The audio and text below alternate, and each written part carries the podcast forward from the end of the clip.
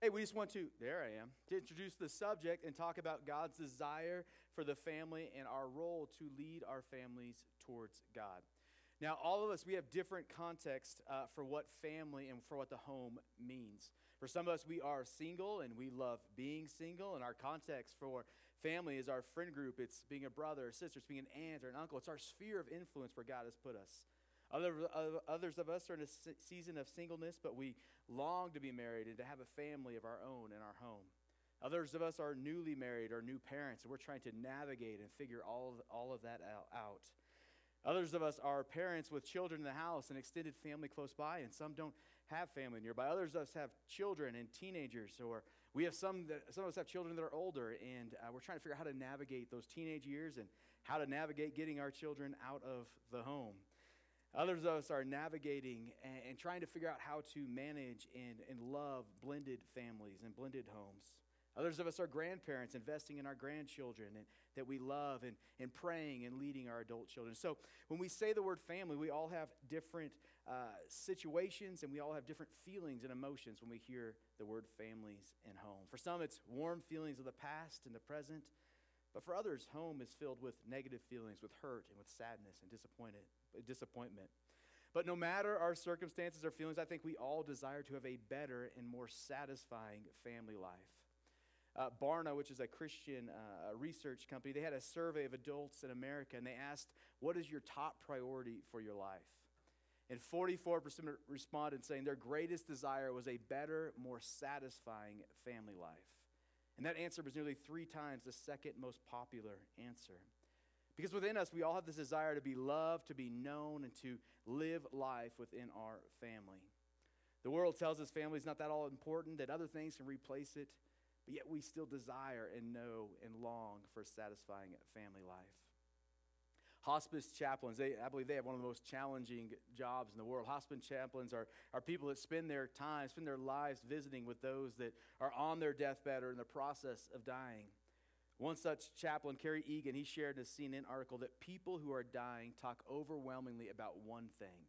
And that one thing they talk about is their family. They talk about their homes, they talk about their moms and their dads, their sons and their daughters. They talk about their spouse. They talk about what they, how they learn what love is and what it is not. And so many things, he says, occupy our lives and our time, but when it comes down to what really matters, he says it is our families. In family, the home has always been a critical component of God's plan for humanity, for who we are to be. And so today we're going to try to lay the foundation for the series and, and how it is we in general follow God within our family, no matter what our context is. And so today we're going to visit two passages in the Old Testament, two uh, passages that are foundational in our biblical understanding of the family, and two passages that are fundamental in understanding how God is calling us to lead our lives and lead our families towards Him. So we're going to be in Joshua chapter 24. We're going to read verses 14 through 18. Then we're going to go to Deuteronomy chapter 6 and read verses 1 through 8. So uh, here is the Joshua passage. It'll be on the screen as well. Uh, it says, Now fear the Lord and serve him with all faithfulness. Throw away the gods your ancestors worshiped beyond the Euphrates and in Egypt, and serve the Lord. But if serving the Lord seems undesirable to you, then choose for yourselves this day whom you will serve. Whether the gods your ancestors served beyond the Euphrates or the gods of the Amorites in whose land you are living. But as for me and my household, we will serve the Lord. Then the people answered, Far be it for us to forsake the Lord to serve other gods. It was the Lord our God Himself who brought us, us and our parents up out of Egypt from the land of slavery and performed those great signs before our eyes. He protected us on our entire journey and among all the nations through which we traveled. And the Lord drove out before us all the nations, including the Amorites who lived in the land. We too will serve the Lord because He is our God. Then Deuteronomy chapter 6, starting in verse 1. These are the commands, the decrees, and laws the Lord your God directed me to teach you to observe in the land that you are crossing the Jordan to possess, so that you and your children and their children after them may fear the Lord your God as long as you live, by keeping all of his decrees and commands that I give you, so that you may enjoy long life.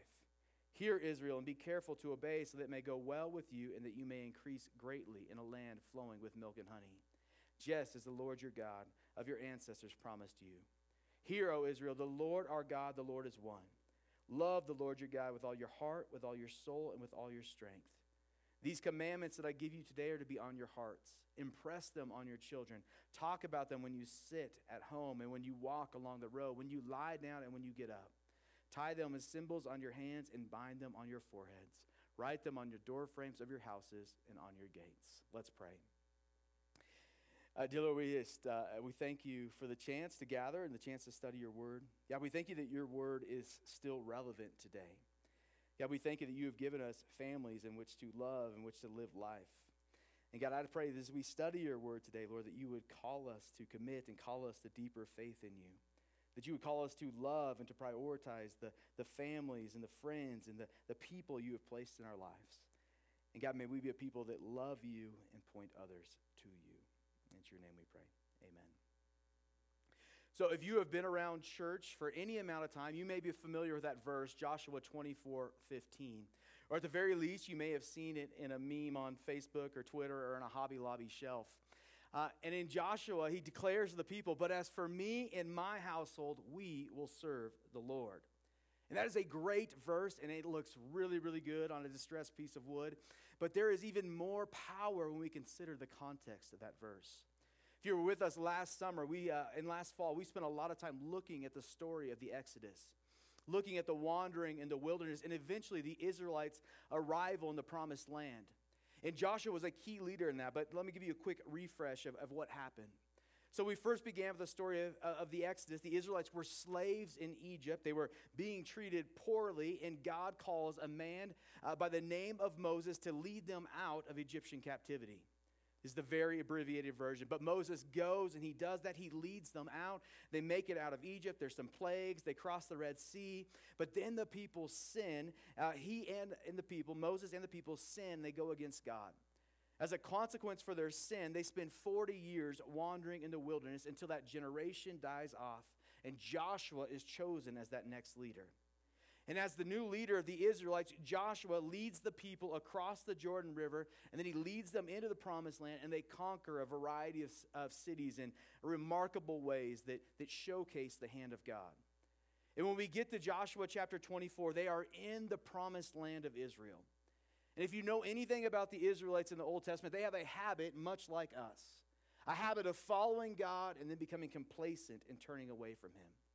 And so they're here, they're in the promised land, things are, are going well once again. And Joshua says the people are left with this decision. Are they going to follow God and remain devoted to Him?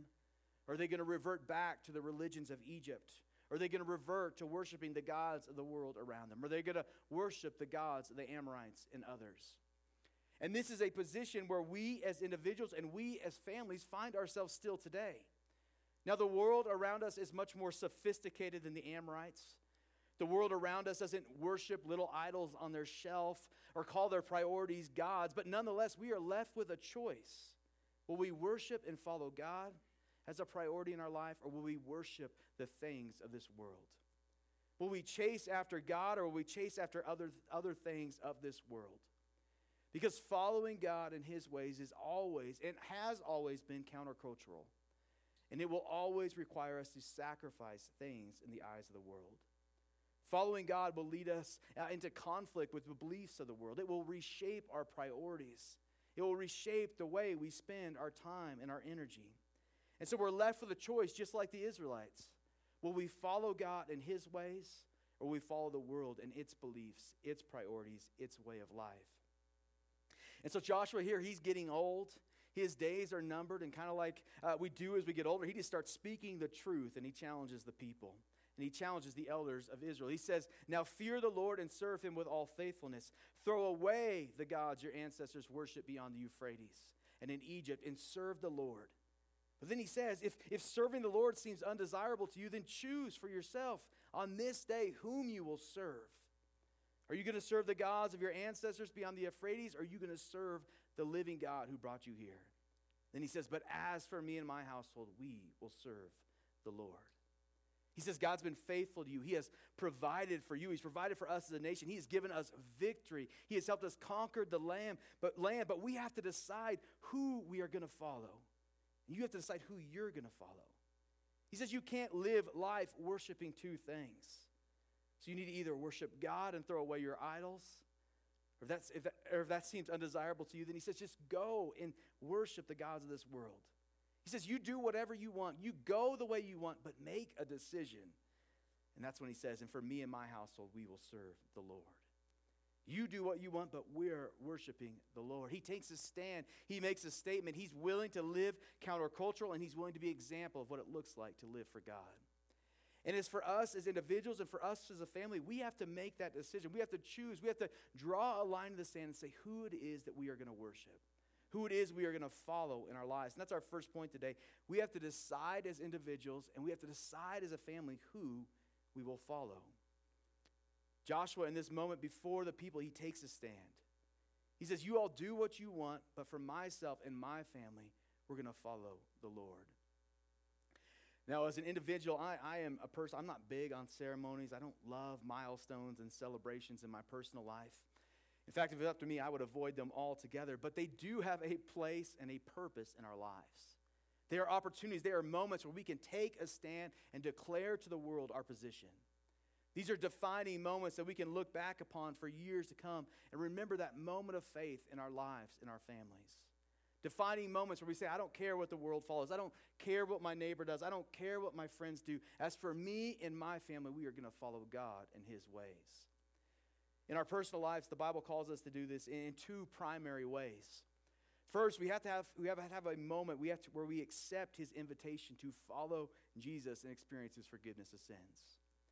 The gospel, the good news of Jesus is that we are all sinners separated from God, but Jesus came and he died the death our sin deserved, and he rose victorious over the grave, offering forgiveness of sin and eternity in heaven to any that will follow after him. And so we all have to have a moment in our lives where we decide to follow Jesus and trust him with our lives. Or are we going to follow something else? That's what the Israelites and Joshua had to decide in this moment and we have to decide as well who will we follow and trust our lives to? And so, before we can lead our families to follow Jesus, we have to first make that decision for our own lives. Right? We share the gospel every week, but we have to ask the question Have I ever recognized, recognized my sin? Have I ever asked for forgiveness and made Jesus the Lord of my life? That's a line in the sand moment where we say, I don't care what the rest of the world does. I have decided to follow Jesus with my life, and I trust Him with my future. So, have you ever done that? Have you ever trusted Jesus with your life? Have you ever made that decision? Had that moment where you said, I am going to follow him? If you haven't, you can do that today. You can pray in your seat and come and talk with me. I'd love to answer your questions. And then, second way we get to have this moment or declare to the world our faith. The Bible uh, calls us to declare our decision, our faith to our friends, family, and to the world through something called baptism. And baptism itself, it does not save you, it doesn't wash away your sins. Bible tells us your sins are completely forgiven through Jesus' work on the cross when you in that moment where you choose to follow him. But baptism is a moment where you get to draw a line in the sand, declare to the ones you love and to the world, I have decided to follow Jesus. And it's a moment that you can always look back upon and remember that you chose to follow him. And so if you're here and you're a follower of Jesus, you've never and you have trusted your life to Jesus, but have never been baptized. And I would encourage you to consider if God is calling you to take that step of faith declaring your faith to the world. If that's you, let us know. We can do that any Sunday, but we would love to talk to you about what that means. And it's an important step in our faith journey. It's an important opportunity to own your faith and declare it to the world. So that was this moment for Joshua. He declares the world to the people that asked for himself, he was going to follow God. And he took it a step farther. And he said, Not only am I going to follow God, but my house, my family are going to follow him as well. He says, You all do what you want, but we're going to follow God. And as a family, especially as parents, we, we have to make this decision for our family. We have to decide that we are going to follow, prioritize, and, and, and make Jesus a priority in our home. The world is going to push and it's going to pull us in, in all sorts of good and all sorts of bad directions. And if we don't draw a line in the sand and say we are following Jesus in his way, then we will quickly find ourselves drifting in different ways, in different directions. So we have to intentionally decide who we are going to follow in our homes.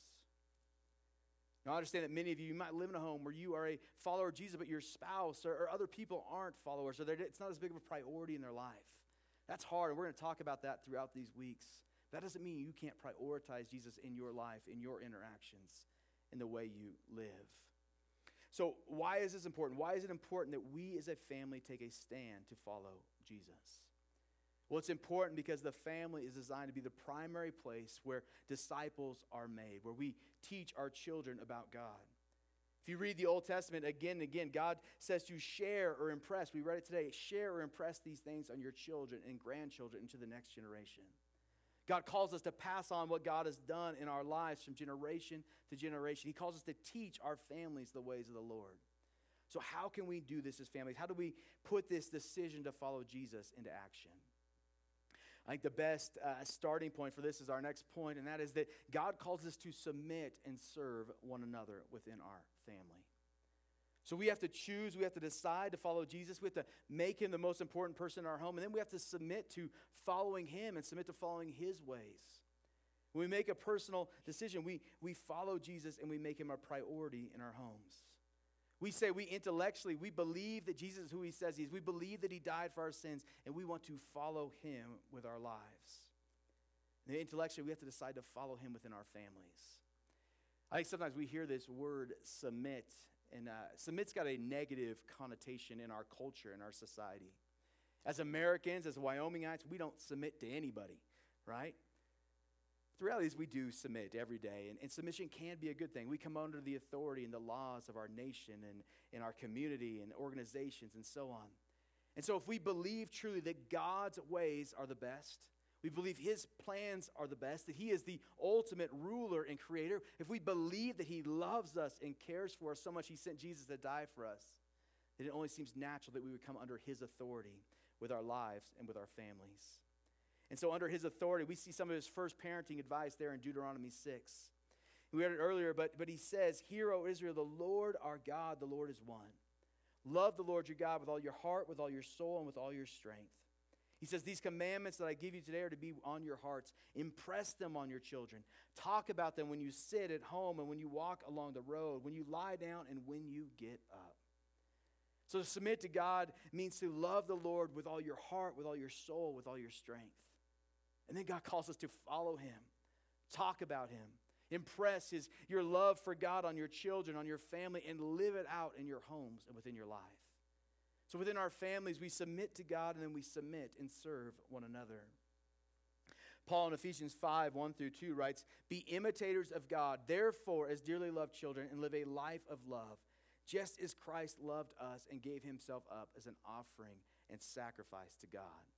Then in verse 21 of chapter 5, just before Paul begins to talk about different roles in the family, he says, Submit to one another out of reverence for Christ. He calls us to submit to one another, submit to Him, and then submit to one another within our families. So we submit that Jesus is the most important person in our family, and then we submit to one another, making them the more important person than ourselves. Now, does this mean that we give our three year old or our 12 year old or our 33 year old everything they want? Course not. That's not submission. Submission is not blindly doing whatever the person wants. Submission is looking out for the best interest of the people in your family and doing what you know to be best for them, even when it's at times hard for them. It's looking for their needs above yours. Right? You know that 11:30 bedtime is not good for your three-year-old, so you put them to bed at 8 o'clock, kicking and screaming you know your 33 year old needs to grow up, and so you encourage them to get a job instead of paying their bills for them. So, submission doesn't mean we let children or, or the dogs or whatever run the house, but it does mean we love the people God has placed in our families. We prioritize them in our conversations. We place their needs above their own, and we care for them and we love them. I know this is difficult, and, and none of us are perfect. This is a growing area for all of us. And I know that some of you are thinking, well, you have never met my husband. Right? You've never met my dad. You never met my mom. You never met my sister. You don't know how hard it is to value and submit to them. And that's true. Many of you, I haven't met your family. But Paul calls on us here to love as Christ loves. And what Jesus did was he gave of himself, he gave his life on our behalf. So we're not called to change the other person, but we are called to love and serve them. And you remember who we, when, when you remember who we were before Jesus and that he still died for us while we were sinners, that frees us and gives us the love and compassion so that we can care for and serve those people in our families that are hard to love and serve.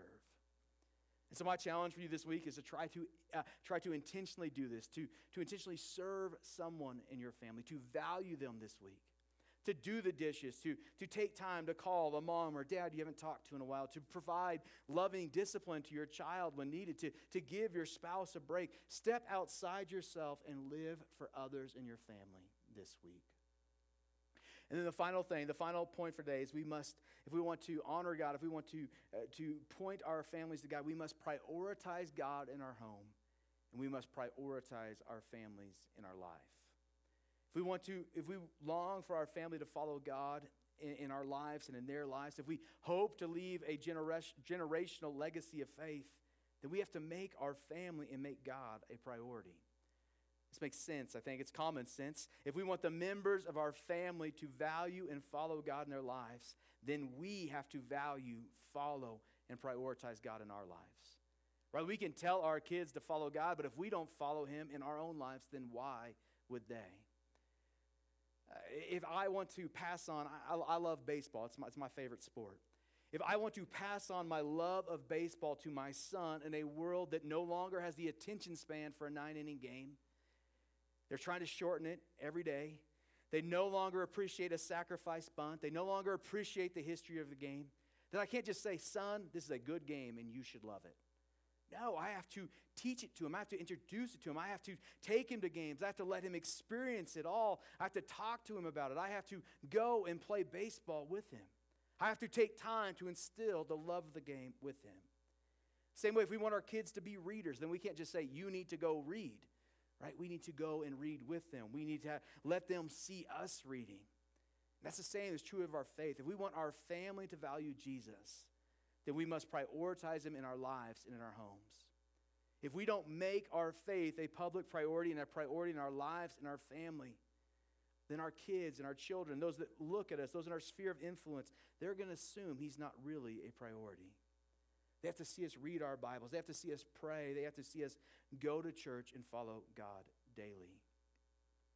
You saw it in that Deuteronomy passage where we are told to love the Lord with all our heart, with all our soul, and with all our strength. And then, after we've done that, after we are loving Him ourselves, then He says to talk about it at the home. Talk about it where you live life. Talk about it when you are coming and going. Put reminders of your faith in your home and in your life. Write and remember the scriptures. If we want our family and our lives to be grounded in faith and we want to follow God, then we have to talk about it and prioritize it outside of the hour or two that we might spend at church each week. When we talk about, talk about it within our families, it makes a difference. So, if we want our families to follow God, we must talk about it. We must read the stories of the Bible together. We must talk about His provision in our life. We must talk about His faithfulness in our lives. We must talk about what we ourselves are learning. And if you're not doing this, it doesn't mean you need to start doing an awkward hour long Bible study with your teenage kids. But you start simply recognizing and acknowledging God's faithfulness and provision in your everyday life. I think about how this has impacted my life. So I've told you about my dad before, but growing up, my dad, my dad owned a small one-man plumbing company. And when my parents would talk about the work he had that week, or they would talk about the money that came in that week, they would always acknowledge God's provision in that. They would talk about the reliance on him. Right? Even when the economy took a downturn and work was hard to come by back in the, the, the early 2000s, they would acknowledge God's provision and faithfulness. And then every month I would sit there and I would watch them write out and put their tithe check in the offering plate, acknowledging God's provision in their actions and trusting He would provide the next month. It wasn't awkward, it wasn't just, it was just part of our life as a family. God provided and we thanked Him and we acknowledged it. So you can do stuff like that when God provides for you. When, when you're going to buy groceries and you can say, man, we have money to buy groceries this week. We can thank God for that. When God heals or blesses, thank Him for that. Begin to audibly acknowledge and talk about God's presence in the life of your family. Now, my family growing up wasn't perfect in this, but we were, and we were somewhat unique in that we just spent a lot of time together, melding our faith and family. Uh, for many of us, this is not how our lives work or our family work. That's our family. Our family isn't quite like that, like my family growing up. And so, what we've had to do is try to find and schedule times where we would read a devotional or a Bible story together. I know families who do this every day before or after dinner. Or they intentionally take time to do a devotional and wrestle with questions with their children. I don't know what would work with you, but find times to talk about God in your family and point your children to Him. And this can be incredibly choppy. It's not easy, but be intentional. Our, our family, we are far from perfect with this. We, but we try and prioritize church for our children, and we try and prioritize reading the Bible with our children. And one of the things we have tried to do is read the Bible each morning during breakfast. We've got this awesome little devotional book for the kids, and we will use that. But I, I, and I would love to tell you that we do this every day, 365 days a year without fail, but that is far from reality. In the fall, we get in this great routine, and we were doing this, and then Christmas hit. And Christmas hit, we read the Christmas story, and then we have struggled to get going in the new year. But every day we miss, or every time we've missed a week, we try to stay encouraged and start again. So, whatever you try, it's going to take intentionality and purpose. But when you fail, don't quit and try again. The same is true with church. I, I know it is hard to get to church on a Sunday morning. Every Sunday, we wrestle three yahoos under the age of eight, right? There are mornings where if this was not my job, I'm pretty sure I would not be here. But I want to encourage you the fight is worth it. And I don't say that eh, eh, the fight is worth it. And I say that to encourage you today because you're here. You have won the fight this morning. Good job. You have made the countercultural decision to prioritize God in your life, in your family's life, and in your home. You are making God a priority in your home. And that's awesome. Well done. When we know this, but we can tell our kids the value of God, but we must also show it in our actions. We must show that God affects our daily lives. He must, that He affects our weekly routine. Otherwise, they are going to ignore anything we tell them. Your friends, your neighbors, your coworkers, they see your life and your priorities, and that speaks way more into their life than your words. So we have to prioritize God in our homes. But we also have to prioritize our families and prioritize time with our families. I heard a stat this week that said uh, the average child will spend 25 minutes a week engaged with their dad, and they will spend 25 hours a week in front of their TV. Right? If that's at all close to true, it is no wonder our kids grow up idolizing and longing to be like the heroes on TV, as opposed to holding the values of their family and their dad. Right, that could go for any relationship, but it's common sense. If we want to have a good relationship, we have to invest in it. We must spend time in it with our family, with those that we love, with those in our sphere of influence. You think about the Bible, it was written within the context of an agrarian society where everything was done within the family. You worked together, you grew up together, everything was done within the family. That's not our society today, is it? And so we have to find ways to prioritize our family prioritize our children, prioritize our spouse, prioritize those people in our sphere of influence. If you think back to your time as a child, I'm certain that many of your fondest memories aren't the special planned days, but they're those times or those things that you just did with your family, with your parents, with your grandparents. Like some of my fondest memories as a child with my granddad were hauling hay with him. They were working in the garden with him. They were just tagging along in the pickup truck with him. Some of the best times and memories I have with my dad are when he would come home from work and he would play basketball or wiffle ball with us in the front yard for hours upon hours. It was knowing that my parents would be at every game they could possibly be at. It was talking about that game on the way home and the occasional treat of a meal out. Yes, I have wonderful, wonderful memories of vacations and celebrations. But the moments that shape my life, the moments that shape our lives, are those everyday moments where they simply had time for me and they invested in me. If we want our families to follow Jesus with their lives, then we must prioritize our faith in our homes and we must prioritize our families in our lives. In a few weeks, we're going to talk about and look at the topic of legacy and how it is we leave a Christian legacy in our family trees. And for me, that idea of a Christian legacy is one of the most exciting concepts to preach about and to dream about. And many of you, you aren't blessed. You, you aren't blessed to have come from a family that went to a church and prioritized faith. And that's hard. But you have a unique and amazing opportunity in your family. You have the chance to be the one that changes the direction of your family for generations. You have a chance to begin leaving a faith legacy in your family tree. You have the chance to turn the ship and change generations. You have the chance to decide today that for me and my family, we will follow the Lord and we will make that a priority. I've shared this before, but, but both Melody, my wife, and I, we came from Christian immediate families. But when I look at both of our sides of our family tree, I can point to the person. I can point to the generation that changed our family heritage. In some cases, it was a great grandpa that I never met. In some cases, it was a, a grandfather. In Melody's case, it was her dad. Her dad grew up not knowing his real dad. He grew up surrounded by alcoholics and a chaotic immediate family. But someone shared Jesus with him at the county fair, and it changed everything for his life. And he decided in that moment that if I ever have a family, it is going to look so much different than the family I grew up in. Because of his choice, because of his decision to follow Jesus and make it a priority, it has changed the trajectory of our family tree. And so, if you're here and you didn't grow up in a church, you didn't grow up following Jesus, you have the chance to create a generational legacy in your family. You have the chance to say, I'm going to follow Jesus, and my family's going to follow Jesus, and I'm going to prioritize him, and it can change generations. I think that's the coolest concept to think about, and I'm so excited about talk about that in the coming weeks. So, as we set a foundation for what is the family and how we follow Jesus in our families, we must first ha- choose to follow him in our lives. We must choose to follow him in our families. Then we must submit to him as the leader of our lives and the leader of our families. And then we must prioritize our faith in our homes in our families in our lives. So, as we respond to, to who God is and what He is calling us to do in our families, uh, there's different places we could be today. Maybe we're here today and we have never trusted Jesus in our own lives. Maybe today He is calling you to follow Him in faith today. If that's you, would you investigate who He is? Would you ask your questions? Or maybe you're ready to turn and trust Him today. Maybe for you, you need to decide today's the day we are going to prioritize and we are going to trust Jesus in our families. We want to follow him. As for today, my family, I'm going to follow the Lord and my family is going to follow the Lord. Maybe you need to make that declaration in your home today. I'm going to follow the Lord. We are going to follow the Lord. Maybe you just need to start living out your faith daily, submitting and serving to follow Jesus, but also to submit and serve and love those that are in your family.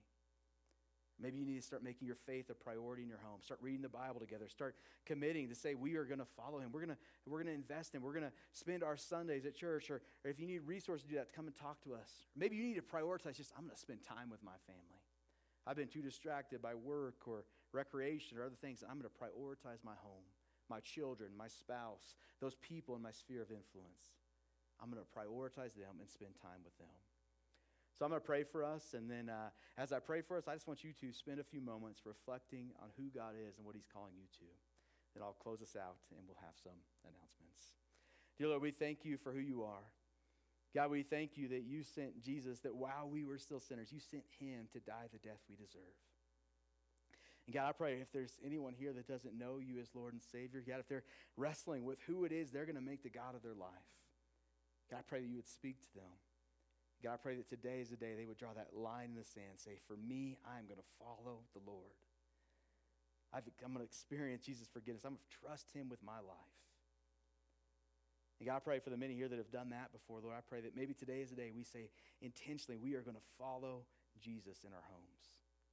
We're going to make him a priority. We want to make him the Lord. We want to submit to his ways and follow his ways in our homes. And God, I pray for all of us, Lord, that as we go, that we would be a people that love those in our homes, that love those in our sphere of influence, Lord, and that we look for intentional ways to serve them and to point them to you. God, I pray that, again, as we go through this week, Lord, you would help us to prioritize you in our homes, but to also prioritize our families. God, you have given us this gift of a family. You've given us this gift of friends. You've given us this gift of a sphere of influence. God, may we prioritize it in our lives. May we point those around us to you. May we love and serve those in our lives. So, God, I pray that over these next few weeks, Lord, you would just speak to us clearly about what it is you are calling us to do in our homes, how you are calling us to lead our homes better. And God, we thank you uh, for the privilege it is that you have given us to have families and to have friends. May we leverage it all for your glory and your good. In your name we pray. Amen. All right, well, one second here. Thank you so much for being here today. Um, if you're new to Living Hope Church, there should be a welcome card somewhere in the area of you. If you wouldn't mind filling that welcome card out, and there's a wood box on the back table, you can just place it in there. Uh, we would appreciate. That's also where you can place your tithes and offerings if you consider this your church home. Um, in terms of announcements, they're on, on the back of your sermon notes. If you didn't grab one of those, there's some over there and some in that, the lobby. Uh, but we have small group Bible study, which meets here at the church from 6 to 7 on Sunday nights. Uh, youth group and kids night. We had our last youth group and kids night for uh, the week last week, so that will uh, the weekly ones will return in the fall. If you have questions about that, you can come and see me. Uh, and then there's information on the three summer camps we have coming up. We have children's camp on Casper Mountain, uh, which is sleepaway camp. There's info there. If you have questions, come see me. We have summer youth camp on Casper Mountain. Those dates are there.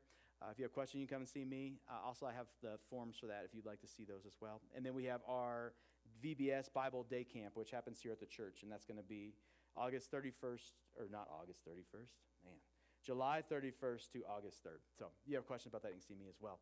Thank you so much for being here today. Uh, thank you for taking time out of your weekend to spend with us. We pray you have an awesome week, and we hope to see you again next week. You are dismissed.